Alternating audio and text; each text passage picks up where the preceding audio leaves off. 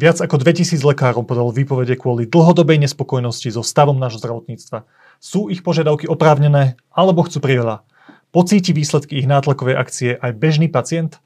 Toto sú len niektoré z dôležitých otázok, ktoré dnes položím našim dvom hosťom, ex-ministrovi zdravotníctva Marekovi Krajčimu. Vítajte.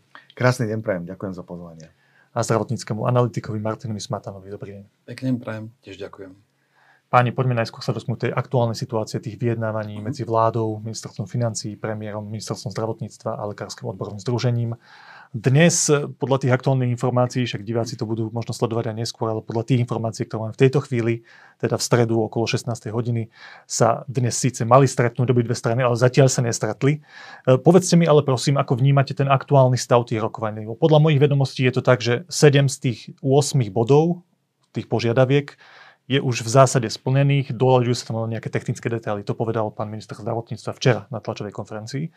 A ten posledný bod sa týka platov.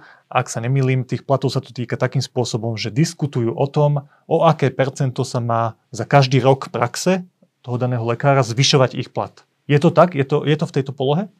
Pán Smatana? Ja som to takto navnímal, takže za mňa asi áno. Neviem, či pán, pán Krajčí má nejakú inú informáciu o tomto. Ja som to tiež navnímal z médií takto a nemám nejaké konkrétnejšie iné informácie. O akej konkrétnej sume sa rozprávame?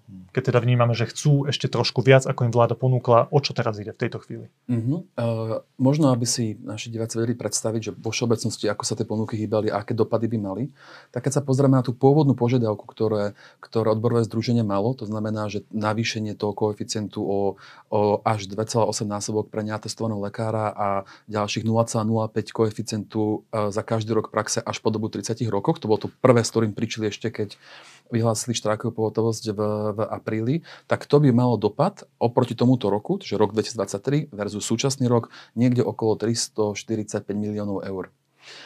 Tá, ten návrh, ktorý schválila vláda, to znamená, že 5. oktobra už parlament to schválil a bude platiť od budúceho roku, ten mal finančný dopad niekde okolo 81 miliónov.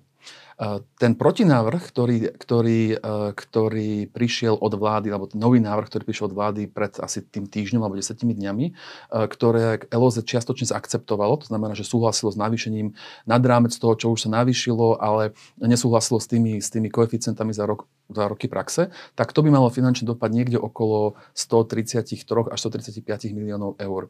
Ten protinávrh na to, LOZ, to znamená, že to o čom teraz diskutujú, by malo finančný dopad nejakých 190. To znamená, že keď sa pozrieme, aké sú tie nožnice medzi tým, čo vláda ustúpila, ale mm, LOZ malo ešte nejaké požiadavky, tak je to 135 versus 190, to znamená, sa rozprávame niekde o nejakých 55 miliónov eur. A z toho, čo vieme, že ako, ako sa komentujú tie debaty, tak e, táto suma sa nejakým spôsobom zbližuje a viem, že sa to pohybolo možno už niekde iba nejakých 30-40 miliónoch, o ktorom sa diskutovalo.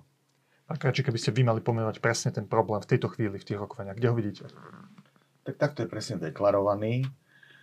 A ja by som ale povedal, že myslím si, že súhlasím s tým, že tá ponuka od vlády je veľmi férová. Ten plat e, lekára na Slovensku by už bol konkurencieschopný určite s Českou republikou, určite s Polskom a Maďarskom. Takže tým pádom tá ponuka aj splňa to, kvôli čomu tí odborári to navýšenie platov žiadali.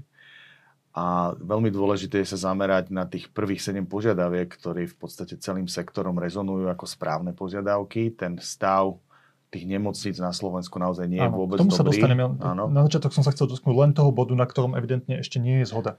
Tak Ale vy... ja by som to možno tak charakterizoval, že ja si už ani nemyslím, že tí lekári, ktorí podpisovali tie výpovede, si myslia, že už treba ďalej rokovať ešte. Ja si myslím, že vy si myslíte, že tí, ktorí teraz rokujú, chcú niečo viac ako väčšina tých ja, lekárov, ja, ja, ja som presvedčený o to, že tí lekári, že, že ich mzda je veľmi dôležitá, ale v tomto, podľa mňa, v tejto situácii, že to nie je to prvoráde, čo chcú, aby sa ešte ďalej bojovalo. A skôr si myslím, že im záleží na tom, aby tých prvých 7 bodov sa naozaj čo najviac uh, reálne posunulo do praxe. Ale z tohto, čo ste povedali, vlastne vyplýva, že podľa vás skôr či neskôr sa určite dohodnú a nehrozí nám teda ten krízový scenár, že od začiatku decembra 2000 lekár, vyše 2000 lekárov odíde z našich nemocníc. Ja tak si, je to? Ja si myslím, že uh, odborári majú momentálne veľmi dobrú pozíciu, veľmi silnú pozíciu, aj vzhľadom na menšinovú vládu, aj vzhľadom na svoje skúsenosti, aj právne sú veľmi dobre pripravení. A samozrejme, oni teraz uh, majú silnú páku na vyjednávanie. A ako dlho tú páku budú používať a či pôjdu až do toho extrému, že naozaj tí lekári nenastúpia 1.12. do práce, to ťažko teraz odhadovať.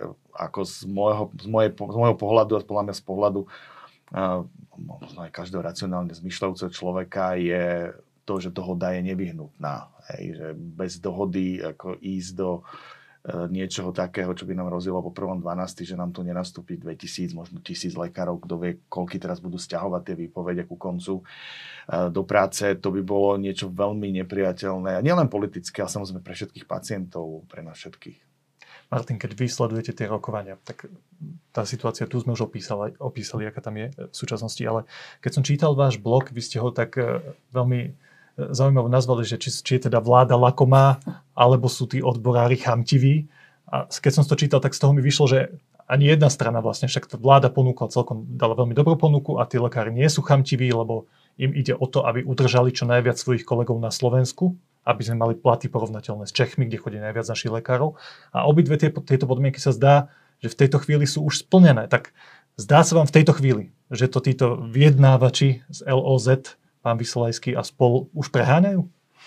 Tak keď sa pozrieme na tú ponuku, ktorú dal úrad vlády pred tým týždňom plus minus a pozrieme sa, čo by to spravilo s priemernou mzdou lekára v nemocnici spolu so všetkými prípadkami, ale aj na časmi, tak by sme mali o nejakých 100 eur vyššiu priemernú mzdu, ako očakávame, že bude budúci rok v nemocnici v, v Čechách.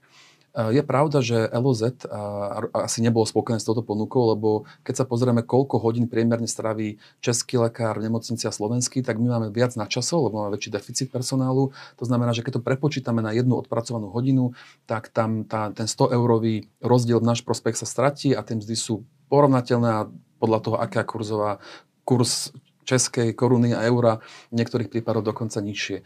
A ja predpokladám, že jeden z dôvodov, prečo, prečo teda nesúhlasili s tou, s tou tým návrhom radu vlády bol teda toto, že keď sa so prepočítajú, že máme oveľa Dostaneme viac, viac, ale musíme viac robiť. Ako Áno.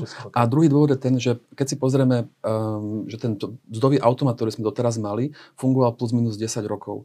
A za tých 10 rokov sa, čo sa týka lekárov, nezmenilo nič. A ja predpokladám, že oni teraz čakajú, že keď sa toto schváli, znova sa 5, 7 alebo 10 rokov nič nezmení, tak oni teraz chcú pre istotu si nejakým spôsobom vylobovať ešte viac, aby potom uh, ten um, sa nestalo, že o 3 alebo o 4 roky sme znova tam, kde sme teraz, to znamená, že Česko má o niekoľko stoviek vyššie Premerné Tomu rozumiem, vy ste to povedali diplomaticky, ale opýtam sa ešte raz tú otázku. Myslíte, že tá ponuka, ktorá dala vláda, je dobrá a v tejto chvíli teda by ju mali prijať a ukončiť toto rokovanie? Áno, Uh, myslím že tá ponuka je presne ako povedal aj Marek, vysoko konkurencieschopná so zreteľom toho, uh, vo ste veľmi dobrá zreteľom toho, čo nás čaká v budúcej rozpočte, dokonca výborná. Uh, aj po tom prepočtaní teda je to konkurencieschopné s, uh, s porovnaní s, s Českom a tiež si myslím, že by sme sa mali sústrediť na tie okolité a ostatné body toho memoranda. A treba takisto povedať, že keď sa pozrieme na to, prečo v Čechách majú také vysoké priemerné mzdy, nie je to kvôli tomu, že by tam mali nariadenie, ktoré by im tak vysoko zdvíhalo. Je to kvôli tomu, že majú nemocnice, ktoré nie sú strate, sektor je uprataný, to znamená, že si môžu dovoliť platiť za kvalitu, efektivitu, trhové ceny toho personálu. To znamená, že a toto je prvý bod toho memoranda a radšej by som sústredil na tento bod ako na tlačenie na tie samotné koeficienty a taktiež treba, treba nejakým spôsobom pripomenúť, alebo spomenúť skôr, eh, že keď sa pozrieme, čo motivuje zdravotníkov, obzvlášť lekárov, tak mzdy neboli na prvom mieste. Boli to tie podmienky sebarealizácie, štúdia, eh, kvality infraštruktúry, ktoré sú eh, bod 1 až 7 toho memoranda, netýka sa to primárne už teda toho, čo teraz zostáva teda tých miest. Takže za mňa by to podľa mňa prijať mali a sústrediť sa, aby tie ostatné body boli čo najpreciznejšie vydefinované, aby sa dali jasne vymôcť a zimplementovať v čase. Tak to vnímam.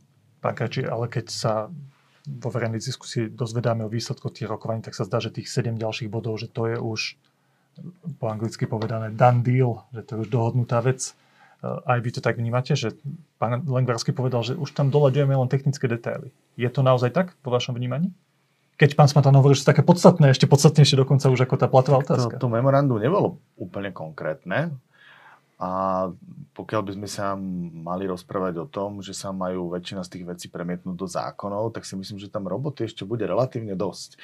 Ale súhlasím aj s tým, že pokiaľ by bola veľká vôľa a tie zákony by pripravené boli, tak sa dajú veľmi rýchlo schváliť v parlamente. Oni naozaj môžu ísť v zrýchlenom uh, poriadku, teda v skrátenom legislatívnom no. konaní a v podstate kvázi za dva dní no, dobré, by to Krajčí, mohlo teraz, teraz dovolte, aby som vám položil otázku, ktorá sa týka aj výkonu vašej funkcie poslaneckej, mm.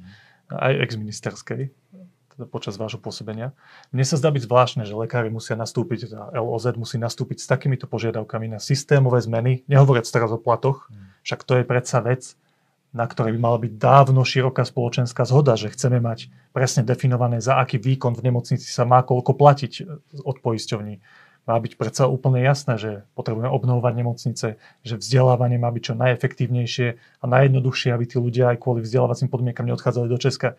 Prečo musela prísť, teraz sa vás pýtam ako politika, prečo musela prísť až hrubá nátlaková akcia Lekárskeho odborového združenia, aby sa takéto veci zaviedlo do praxe?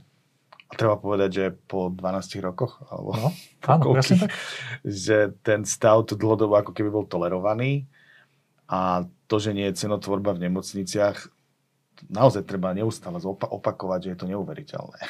ako je možné, že nemocnice už aj podľa Najvyššieho kontrolného úradu, aj podľa Úradu pre dohľad nad zdravotnou starostlivosťou produkujú by som povedal, viac zdravotnej starostlivosti, ako dostanú reálne zaplatené. To znamená, produkujú niečo, za čo nedostanú ano, reálne Ja sa vás platby. pýtam ako človeka, ktorý bol vyše roka ministrom ano.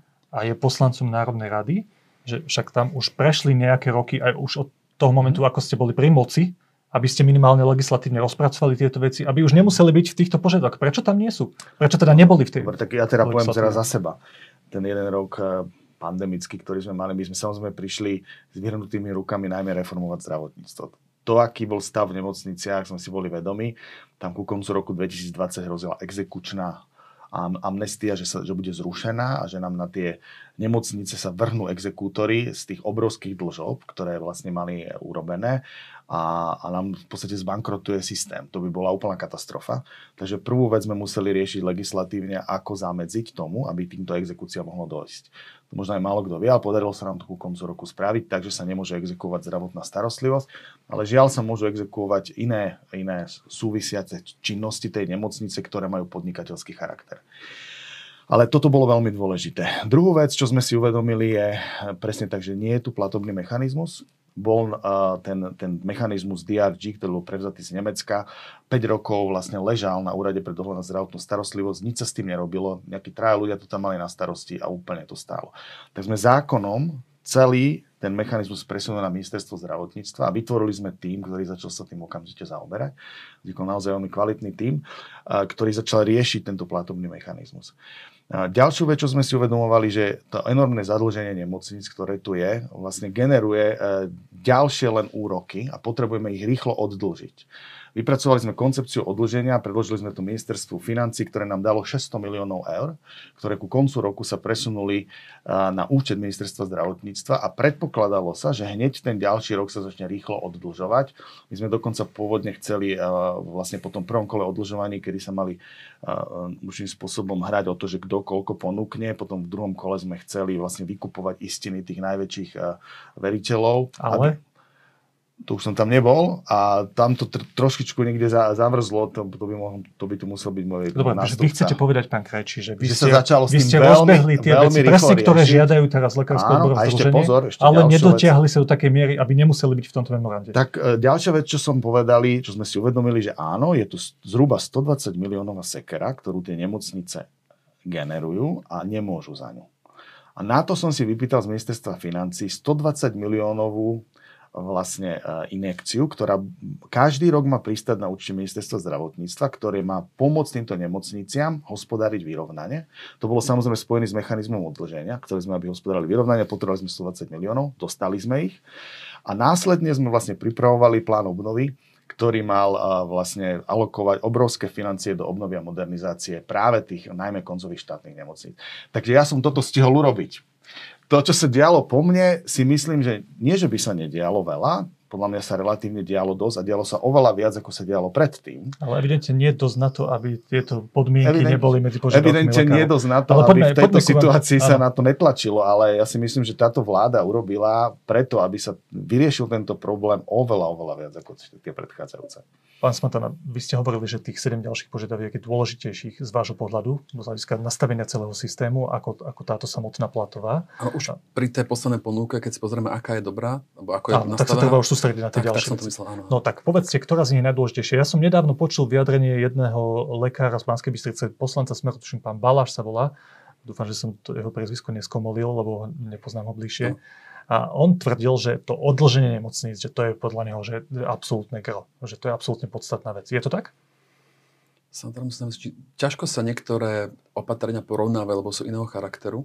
A niektoré sú viac zamerané napríklad na čerstvých absolventov, čo taká flexibility štúdia, testačných príprava a takýchto, nazveme to, vzdelávacích podmienok, takže to pre nich môže byť dôležitejšie ako, ako napríklad pre niektorého skúsenejšieho lekára, ktorý nemôže robiť výkony v rozsahu, ako by chcel, kvôli tomu, že nemocnica stratí, nemôže dovoliť či nový prístroj alebo nejaké drahšie od materiál. Takže závisí od uhla pohľadu, ale za mňa je pravda, že ten bod číslo jedna, ktorý pojednáva o, tom, o, tej, o tej finančnej stabilizácii nemocníc, je kľúčové, ako som už vysvetloval, aj kvôli tomu, že v Čechách si môžu dovoliť platiť tak tak vysoko alebo tak, tak, že tak vyššie mzdy primárne kvôli tomu, že nemocnice sú stratové.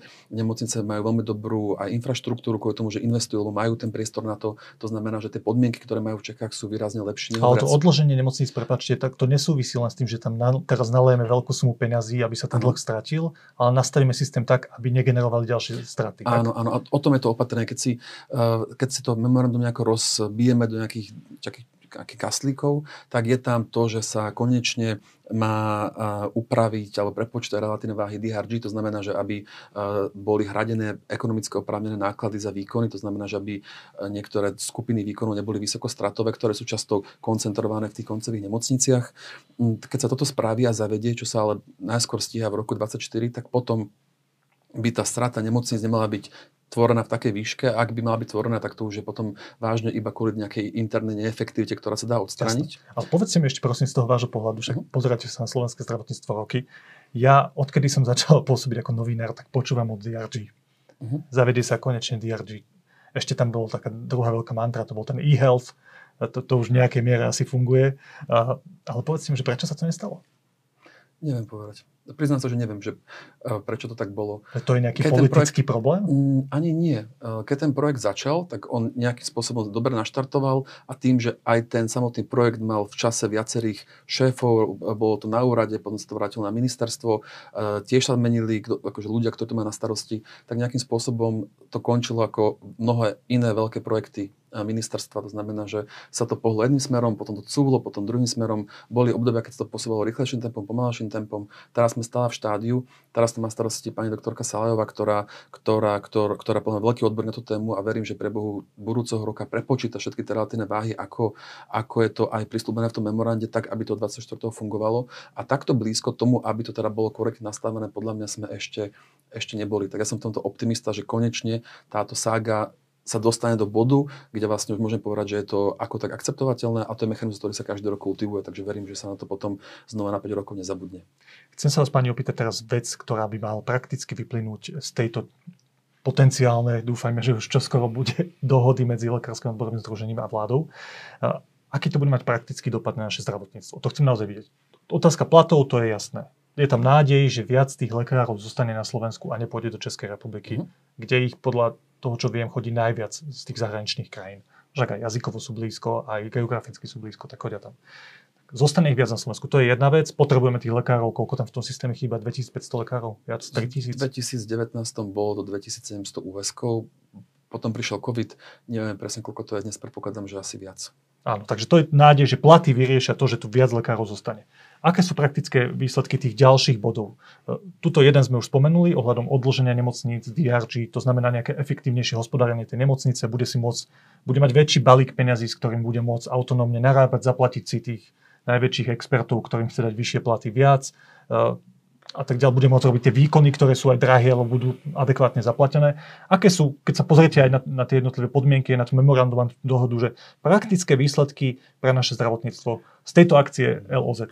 Ja som chcel ešte k tomu prvému bodu povedať, uh, zabudol, že my sme zriadili v tej na ministerstve sekciu efektívneho hospodárenia, ktoré pripravovalo niečo také, ako v podstate majú súkromníci, že sme chceli, aby ministerstvo začalo centrálne riadiť svoju sieť nemocníc, čo samozrejme prináša obrovské množstvo efektivity, či už pri centrálnom obstarávaní služieb, tovarov a tak ďalej, ale samozrejme aj, aj, aj, aj HR, teda ľudských zdrojov.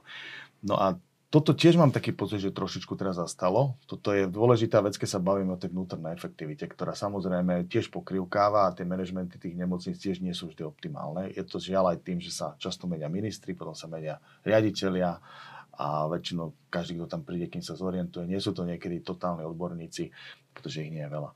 Takže tam samozrejme je aj tento vnútorný problém.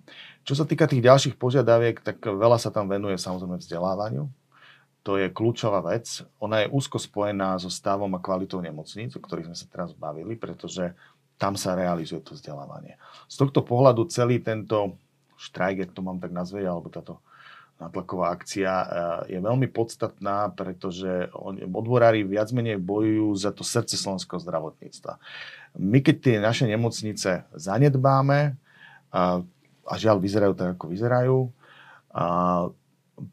hneď sa to odzrkadluje na, v podstate na kvalite výučby a aj na tom, že či tí študenti, ktorí končia v našich lekárskych fakultách, majú záujem v takom prostredí ďalej zostať pracovať. A teraz hovoríte o prostredí fyzickom alebo kolegovia, ktorí sú neochotní im pomáhať. To, je, to, to, sú, to, sú spojené, to sú spojené nádoby. To sú spojené nádoby. Na jednej strane povedzme scény, uh, prístrojové vybavenie nie je kvalitné, častokrát sú tam obrovské investičné dlhy a na druhej strane sú to potom kolektívy ľudí, a to je znova od kolektívu ku kolektívu, od lídra k lídrovi, o tomto väčšinou je, o kvalitnom leadershipe. Pokiaľ je nejaké oddelenie, kde naozaj je dlhodobo nejaký prednost, nejaký primár, ktorý tam nechce nikomu dovoliť výraz popri sebe, ktorý keď vidí, že tam príde nejaký šikovný človek, snaží sa ho eliminovať, no tak samozrejme to je hostilné prostredie. Áno, a na toto sa stiažujú aj mladí lekári. Áno, to je hostilné prostredie, ktoré potom vyháňa tých uh, No ale lekárov, to, to memorandum asi nevyrieši túto otázku. Ak sa ale tam sú, tam sú veľmi dobré, veľmi dobré nápady, čo by sa malo diať aj, aj čo sa týka efektivity nastavenia tohto vzdelávania.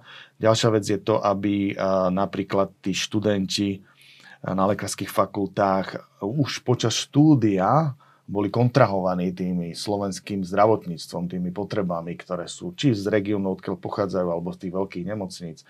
Ja si myslím, že ten klientelizmus alebo a to, že si v súčasnosti v tých veľkých nemocniciach ten absolvent naozaj po známostiach vybavuje to miesto, to je obrovský problém. A to je šialené, chýbajú nám lekári a musím si po známostiach vybavovať pozíciu. No a to je, to je, to je žiaľ obrovská choroba, že tí, tí, tí skončení medici, čerství lekári, oni k tej svojej ďalšej praxi a atestácii alebo ďalšiemu vzdelávaniu oni potrebujú následne sa zamestnať vo veľkej nemocnici väčšinou, najlepšie fakultnej, ktorá im vlastne umožní toto následné vzdelávanie. Keď je to tak, že sa tam nevedia dostať, tak úplne prirodzene oni odchádzajú inde. A to má, to pomoc túto situáciu má aj toto memorandu, ktoré má uzavrieť vláda z LOZ? Mnohé body tam sú také, ktoré umožnia, aby sa aj toto lepšie dialo. Samozrejme, nie úplne takto explicitne, ako mm. ja možno hovorím. Pán Smatán, tá istá otázka. Z tých bodov, ktoré sú v tom memorande, z tých siedmých, ktoré by už mali byť dohodnuté, Aké reálne výsledky pre naše zdravotníctvo, naozaj systémové, dlhodobé a vážne vidíte vy? Alebo aké máte nádej, keď to čítate? A presne tak, ako aj, aj Marek spomínal, a dobre ste pripomenkovali slovo dlhodobé, lebo z krátkodobého hľadiska ten dopad uh, nebude asi nejaký výraznejší, lebo presne, kým sa tie zmeny zavedú a kým tí medici budú mať ten, alebo čerstvý absolventi prístup k tomu inému formu, iné forme vzdelávania alebo flexibilnejším podmienkam, to potrvá možno 5, niekedy možno 10 rokov. Čo keď sme prítomné z dôvodov, prečo pravdepodobne zastupcovia LOZ um, opakovane komunikovali, že vlastne to sú iba sluby, lebo zoberme si, že súčasný pán predseda Vysolajský je tam 10 rokov, ak sa nemýlim. Za tú dobu sme vymenili, myslím, že 9 uh, ministro zdravotníctva a väčšina tých opatrení, ktoré sú uvedené aj v tom memorande, vyžadujú niekoľko rokov implementácie, kým sa teda dostaneme k nejakým tým výsledkom, tak väčšina z nich je, ako ste povedali, strednú až dlhodobá.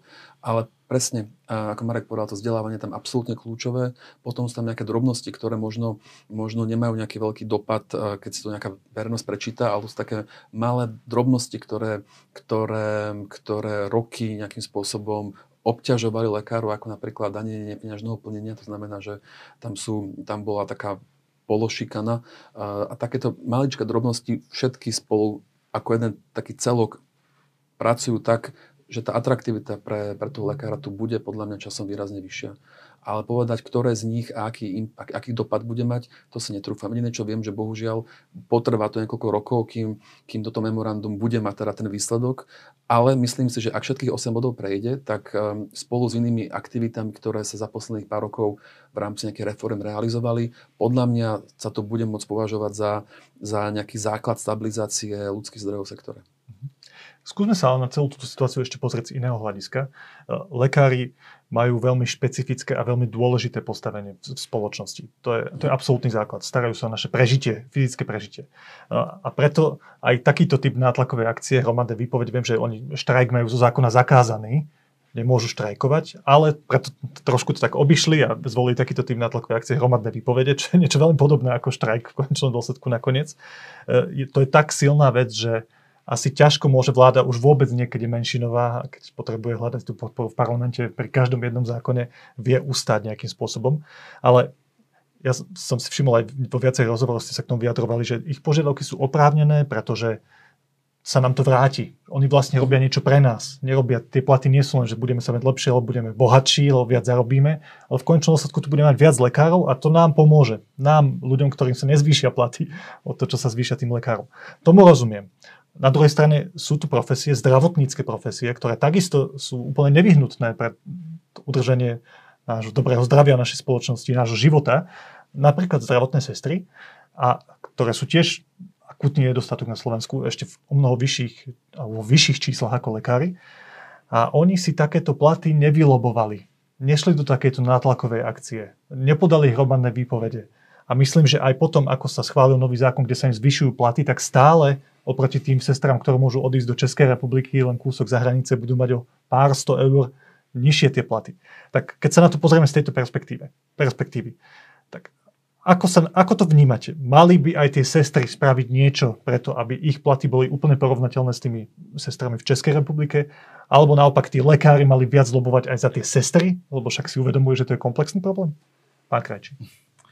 Tak uh, tie sestry boli prioritou už mojej administratívy programov vyhlásenia vlády. A tam je podľa mňa niečom ešte možno väčší problém. Tu na západe, najmä Slovenska, keď sa odkladajú operácie alebo keď sa nerealizuje zdravotná starostlivosť, tak je to vo väčšine kvôli nedostatku sestier. To, čo sa teraz navrhlo, aká vláda vlastne ponúkla sestram to navýšenie, v niektorých prípadoch je to myslím až 44%, opäť vychádza to, je to obrovské navýšenie v porovnaní s tým, aké sestry mali platy predtým, takže podľa mňa to navýšenie je veľmi solidné a vychádza to z možností, ktoré máme. Isté, mohli by mať aj oni viac, ako aj lekári by mohli mať viac. Úprimne poviem, ja neviem úplne, Martin možno pomôže, že ako je to porovnateľne s Českou republikou, ale v tomto viem, že Česká republika si najmä aj tie sestry, uvidíme, ako to bude v prípade lekárov, veľmi úzko sleduje a my keď sme zdvihli sestram platy, oni okamžite zvyšovali a vlastne prebíjali tie platy sesterské u nás, pretože sestra to je naozaj veľmi lukratívna pozícia. Takže z tohto pohľadu ja si myslím, že možno štát e, aj nech počka na nejakú možno reakciu našich susedov a potom nech eventuálne v ďalšej vlne im znova pridá, aby sme sa trošku o tie sestry pobili, lebo ja si myslím, že z určitého pohľadu to je ešte väčší problém ako, ako tí lekári. Ja len zopakujem tú otázku, že vy si nemyslíte, že lekári, keď takto lobovali tvrdo za svoje platy, mali do toho zatiahnuť SSO. Oni tam mali jednu si požiadavek aj sesterské platy, no, ale tá bola splnená už... Kolegiálne si to tam áno. dali. Tá bola splnená vtedy, keď sme zvýšili aj im platy, lebo áno, už neboli tým, spokojní s tým. Oni, oni to komunikovali, čo som ja počul tak, že OK, my sme vám vybavili navýšenie platov, čo nie je podľa mňa pravda, pretože vláda im chcela navýšiť tak či tak. Ale tým pádom oni si to odfajkli, že teda to sa stalo a keď sú není s tým sestry spokojné, tak oni si majú riešiť tú výšku. tá istá otázka pre vás. Áno. Um, jeden z tých dôvodov, prečo dúfam a bol by som určite rád, aby, aby zastupca LZ prijali tú ponuku, ktorú dostali minulý týždeň od, od vlády, je presne čo, čo, teraz riešime. Lebo keď sa pozrieme percentuálne na navýšenie, ktoré už je teraz chválené na tie sestry a zvážime to, tak je to nejakých 30%, čo akože percentuálne je veľa, ale stále potom navýšení, ako ste, ako ste povedali, bude tam nejakých 100, myslím, že 50 eur rozdiel, alebo nejakých 130 eur rozdiel medzi Českom a Slovenskom. To znamená, že stále budú zarábať menej. Je pravda, že ten, ten percentuálny nárast u lekárov je nižší, iba nejakých, ak by sa akceptovala tá ponuka z minulého týždňa, bol by to nejakých 20, 3-24%. Priemerne. Priemerne, ale oproti Česku sa teda, keď to neprepočítame na počet pracovných hodín, iba na absolútne priemerné mzdy so všetkými prípadkami a načasmi, tak tam prečíme tú, tú akože priemer, priemerku v Českej republike. To znamená, že chápem, že oni môžu vnímať teraz nejaký pocit uh, krivdy, lebo v absolútnych číslach uh, dostanú teda pomerovo menej, ako, ako si vyboli lekári. Áno, ale ja idem k podstate tej veci, že či týmto a... zvýšením platov sestier, a keď budú mať stalo 150 eur v priemere menej ako v, ako v Česku, vyriešime ten problém. Uh, že odchádzajú do Českej republiky tým navýšením sa určite veľa, nejaký, nie veľa, ale určite to pomôže, lebo ten skok tam bol myslím, že nejakých 500 eur, ak sa nemýlim, takže pomerne akože veľa to mhm. spravilo. Ty si zvážia, že nezarobím až tak, až tak oveľa viac ano, v Česku ako na Slovensku. Ale stále to, to stále... nie je na tej úrovni, ako sme riešili, stále tam majú viac na časov horšie podmienky, dochádzaniu a iné, iné, iné, iné uh, to uh, benefity alebo nejaké, nejaké prekážky. Ale kam som tým nasmeroval, že moja veľká obava je taká, že ak teraz ešte bude LZ ďalej tlačiť na ďalšie navýšenie koeficientov, aby sa nakoniec nestalo, že sestry sa na to pozrú, že toto je nefér a od dva mesiace budú teraz štrajkovať sestry, potom fyzici, potom fyzioterapeuti a potom kdokoľvek a z toho sa vytvorí taký vláčik štrajkov až neviem, do volieb, alebo toto potenciálne hrozí, lebo keď sme všetky nejako navýšili a niekto potom si ešte dal viac, vytvára to taký pocit trošku neférovosti. Ja, ja by som možno k tomuto chcel trošku tak vysvetliť. Um, o čo tam išlo. Ono na začiatku ten prvý pôvodný vládny návrh, ktorý už je teraz schválený, bol podľa mňa relatívne férový bol férový z toho dôvodu, on vychádzal z toho, že tá schopnosť obyvateľstva, alebo teda hrubý domáci produkt Českej republiky, vytvára taký ekonomický rozdiel medzi tými dvoma ekonomikami, že v priemere sú české mzdy o 22% vyššie ako slovenské. Čo v podstate hovorí, že takto by sme sa mali viac menej pozerať na každú jednu profesiu, že my sa nemôžeme chcieť vyrovnať niekomu, kto má oveľa väčšie HDP, kto má, kto má iné životné náklady, pretože už by to ani nebolo úplne fér. No to tým, čo spravili teraz lekári, je pravda, že oni na tú priemernú mzdu odpracujú viac hodín, pretože je tu menej lekárov ako v Čechách. V Čechách je údajne o 16% lekárov viac znamená, urobia, odpracujú viac hodín, teda majú viac nadčasov, ale už nominálne sú na to Českou republikou. Čo keby sme zohľadnili ten, teda ten, ten, ten koeficient, že v princípe keby boli aj o 22% nižšie, tak by to kvázi bol ekvivalent, tak áno, my musíme povedať, že tí lekári u nás už konkurenčne naozaj sú na tom veľmi dobre zastabilizované a tie sestry sú zatiaľ tak, že viac menej tá, tá kúpy schopnosť slovenskej sestry a české sestry je viac menej vyrovnaná, čo sa týka aj nákladov na život a tak ďalej, ale nominálne sú nižšie, presne ako bolo povedané. Ak môžem ešte dodať takú, takú drobnosť. Um, totiž to, čo týka sestier, tak, alebo lekárov, tak tam vieme, že bojujeme spolu s Českom, Polskom, Maďarskom, lebo ten trh o lekára primárne akože sa musím pozerať na celý Vyšehrad a pozerať sa, aké sú tam ceny. Čo týka sestier, tak tam bojujeme nie len teda o, s Českom, Polskom, Maďarskom, okolitými krajinami, Rakúskom, Nemeckom, ale my, čo týka sestier, bojujeme aj s inými profesiami na Slovensku. Lebo keď vieme, že priemerne zo 100 sestier iba 40 nastúpi na povolanie a zvyšok, kde budú zahraničie, alebo do, do malého obchodu, alebo do do marketingu mimo, zdravotníctva. mimo zdravotníctva a zostanú na Slovensku, tak my proste vieme, že bojujeme aj proste voči iným povolaniam. To znamená, že aj keď tu na to navyše nebolo také, že sa dorovnalo na úroveň Česka, verím, že v porovnaní s inými profesiami na Slovensku uh, to bude motivačné, takže to, to percento, tých 40%, ktoré nastúpia po dokončení školy sa navýši. Neviem koľko, ale verím, že ten skok tam bude. Takže možno iba taká, taká drobnosť. A ešte presne ako povedal pán pán poslanec, eh, ako Marek povedal, eh, v 2018, keď sme ohlásili, že sa bude navyšovať koeficient všetkým nelekárom, to vtedy ešte myslím, že robil pán premiér Pellegrino alebo niekto, ktorý vtedy tam bol. Andrá Kalska to bola, áno. Tak ja som vtedy bol na tom bilaterálnom rokovaní s pánom ministrom Vojtechom, ktorý keď si mu to oznámili, on povedal, že on to dorovná a fakt to dorovnal. A moja veľká obava tiež je taká, že keďže my tie mzdy navyšujeme tým minimálnym koeficientom, lebo to základné zložky mzdy, v Čechách to je ťahané viac kvôli tomu, že tie tie nemocnice platia nad rámec to minima, to minima, čo musia, tak moja obava je taká, že Česko fakt zareaguje, Polsko zareaguje, Nemecko, alebo Nemecko, nie, Maďarsko zareaguje a oni tiež navýšia koeficienty a o dva roky sme tam, kde sme boli dnes. Takže jediné udržateľné riešenie je to mať tie nemocnice, ktoré sú, nie sú stratové, sú upratané, všetko je tak, ako má fungovať a aby si mohli teda dovoliť platiť tú trhovú cenu za či lekára, sestru, fyzioterapeuta, maséra, kohokoľvek. Myslím, že to vyplýva z tejto debaty dosť jednoznačne, že nemôžeme sa spoliehať na to, že zvyšovanie platov aj sestier, aj lekárov nám automaticky zabezpečí to, že, tých ľudí, že tí ľudia zostanú na Slovensku a budú pracovať. Je to záplata na deravé nohavice staré. Že presne tak, že, Pekne že, že z jedného hľadiska nikdy nedosiahneme asi takú výšku platov ako krajiny, ktoré sú na tom ekonomicky lepšie ako my. Mm zdrojov hľadiska medzi prioritami tých ľudí, tých lekárov a tých sestier možno tiež, lekárov určite teda, to ste by a nie sú na prvom, mieste mzdy, ale prostredie, v ktorom fungujú ich vzdelávanie, napredovanie, prostredie možno kolegovia, fyzické budovy, v ktorých pôsobia technika, s ktorou môžu fungovať. A k tomu smeruje aj moja posledná otázka. Bežní ľudia sa pozerajú na toto vyjednávanie zdá sa mi s čoraz väčším dešpektom, zvlášť v tých posledných dňoch. Handrkuje sa tam o tie jednotlivé sumy, tá priemerka je vo výške okolo 4 tisíc dačo eur, ak sa nemýlim. Tak a oni si hovoria, že to, toto sú šialené peniaze z nášho, z nášho hľadiska a, a tí lekári chcú stále viac a potom počujeme hlasy, veď nám sa to nejak neprejaví ako na našom pacientskom živote. Keď prídem budúci lo- rok do tej nemocnice, tak budem na tom rovnako ako predtým, len ten lekár bude zarábať o pár stoviek viac. E, čo by ste odkázali takýmto ľuďom, pán Krajčí? Súhlasím eh, s tými ich pocitmi a ja dúfam, že ten prístup lekárov a sestier sa bude meniť k lepšiemu aj vďaka tomu, že budú zabezpečení, že nebudú musieť možno tak veľa slúžiť a tým pádom, že sa bude vytvárať prístup pre nových kolegov, ktorí budú prichádzať a ich podporovať. Takže ja si myslím, že netreba sa na to pozerať úplne pesimisticky. Treba sa na to pozerať optimisticky. A keď sa ľuďom pomôže aj finančne, vytvoria sa lepšie, tým pádom lepšie podmienky, aby bola záujem tú pracovnú pozíciu aj z toho ekonomického hľadiska, tak je tam reálna šanca toho, že tí ľudia budú menej preťažení a tým pádom aj ten pacient získa um, milšiu sestričku, milšieho lekára, ktorý sa viac bude zaujímať uh, o ich uh, problémy. Ešte by som možno chcel povedať k tej jednej požiadavke, o ktorej sme sa na začiatku bavili, lebo to je podľa mňa dôležité si uvedomiť.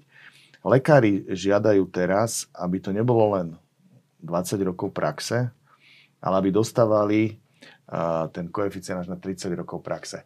A toto je práve veľmi nebezpečná vec. Aby sa mi zvyšoval plat, aj keď má 21. 22. Áno, za každý rok praxe. rok praxe. A toto je veľmi nebezpečná Čiže teraz to je tak, že po 20 rokoch áno, už nedostáva vyšší áno. plat každý rok. Ale pozor, to dostali všetci zdravotníckí pracovníci.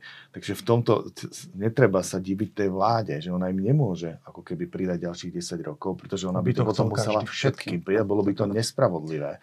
A toto ja verím, že aj lekári, ktorí nás teraz počúvajú, pochopia, že táto podľa mňa požiadavka ide vysoko nad rámec toho, čo si férový človek môže dovoliť akože zaplatiť, lebo potom by to naozaj bolo vydreté, by som povedal, až, až vydieracky uh, zabezpečených ďalších 10 rokov, ktorý potom samozrejme férov musíme ponúknuť všetkým ostatným profesiám. A to nie je vo finančných možnostiach tohto štátu? No, tak e, ja som není úplne expert na rozpočet, ale tá doba je extrémne ťažká. To sa bavíme o aké sume? Máte to v hlave? A teraz čo, tých 40 miliónov chcú lekári naviac? To sa bavíme, alebo 55 teraz povedal Keby Martin. sa to rozšíre na tie ostatné zdravotnícke Ja to, to, to neviem vôbec. To sú stovky miliónov. To si netrúfam odhadnúť. To bude veľmi veľa. Pretože teraz si uvedomí, že sestier je násobne viac ako lekárov. Takže tam, tam každý, každý jeden nárast koeficientu pre sestry, to sú úplne iné desiatky Rozumiem. miliónov. Pán Smatana, tá istá záverečná otázka pre vás. Čo z tohto, bežný človek si povie, čo z tohto bude mať ja? Toho, že tí lekári budú mať o pár stoviek mesačne ročne viac? Možno by som začal iba tým, že si že vlastne ľudské, naše zdravie a náš život najväčšia hodnota, ktorú máme a tí, ktorí ju chránia, by mali byť na vrcholku spoločnosti a ruka v ruka s tým ide aj nejaké mzdové ohodnotenie. To znamená, že to, že tí, ktorí nás zachráňujú, ktorí nám pomáhajú, keď nám niečo je, tak tí by ma, si zaslúžia určite mať nadštandardné podmienky. To možno bude taký, taký úvod k tomu. Že lekári si zaslúžia nadštandardné platy. Aj, aj všetci zdravotníci, to tá A každý z nás to pozná, keď niečo bolo uh, našim mamám, bratom, sestrám, komukoľvek, tak by sme aj posledné euro dali, aby sme dostali ku kvalitnému lekárovi, ktorý nie je vyčerpaný, ktorý sa postará. To znamená, že keď nám niečo je, tak si vážime, uvedomujeme tú cenu toho lekára. Takže to, že majú teraz e, vyššie ako priemerné mzdy, je podľa mňa uh, zásluhové a tak by to nejakým spôsobom aj byť malo. Uh, čo sa týka toho, ako to pocíti pacient, presne ako povedal Marek, pacient to pocíti až časom, keď sa ten personál zastabilizuje. Nebude nám tu chýbať 2700 lekárov a 3100 sestier. To znamená, že budú kratšie čakacie doby, bude ten personál e, lepšie vzdelaný, nebude vyčerpaný, nebude toľko chýb robiť. To znamená, že my časom, až časom to pocítime a pocítime to tak, že ak dnes máme šiestý najvyšší podiel odvratiteľných umrtí, tak časom sa budeme zlepšovať, lebo dnes e, keď sa pozrieme na akýkoľvek indikátor, či to je očakávaná dĺžka dožitia, odvratiteľ umrtia, odvratiteľ hospitalizácie, sme vždy na absolútnom konci rebríčkov spolu s Bulharskom a Rumunskom a základom toho je to, že nám chýba personál, ktorý je často vyčerpaný, demotivovaný a tieto opatrenia, tých 8 bodov memoranda, verím, že pomôže tento stav časom obrátiť, iba to nebude určite, určite hneď. No naozaj si budeme musieť ako na všetky tie vážne veci, ktoré sa chcú zmeniť spoločnosti, počkať dlhší čas. Páni, budeme to veľmi pozorne sledovať. Dúfam, že aj s vami ste tu samozrejme vždy vítaní v tomto štúdiu. Ďakujem v tejto chvíli veľmi pekne, že ste prišli Marekovi Krajčímu a Martinovi Silatonovi. Všetko dobré. Ďakujem veľmi pekne za pozvanie.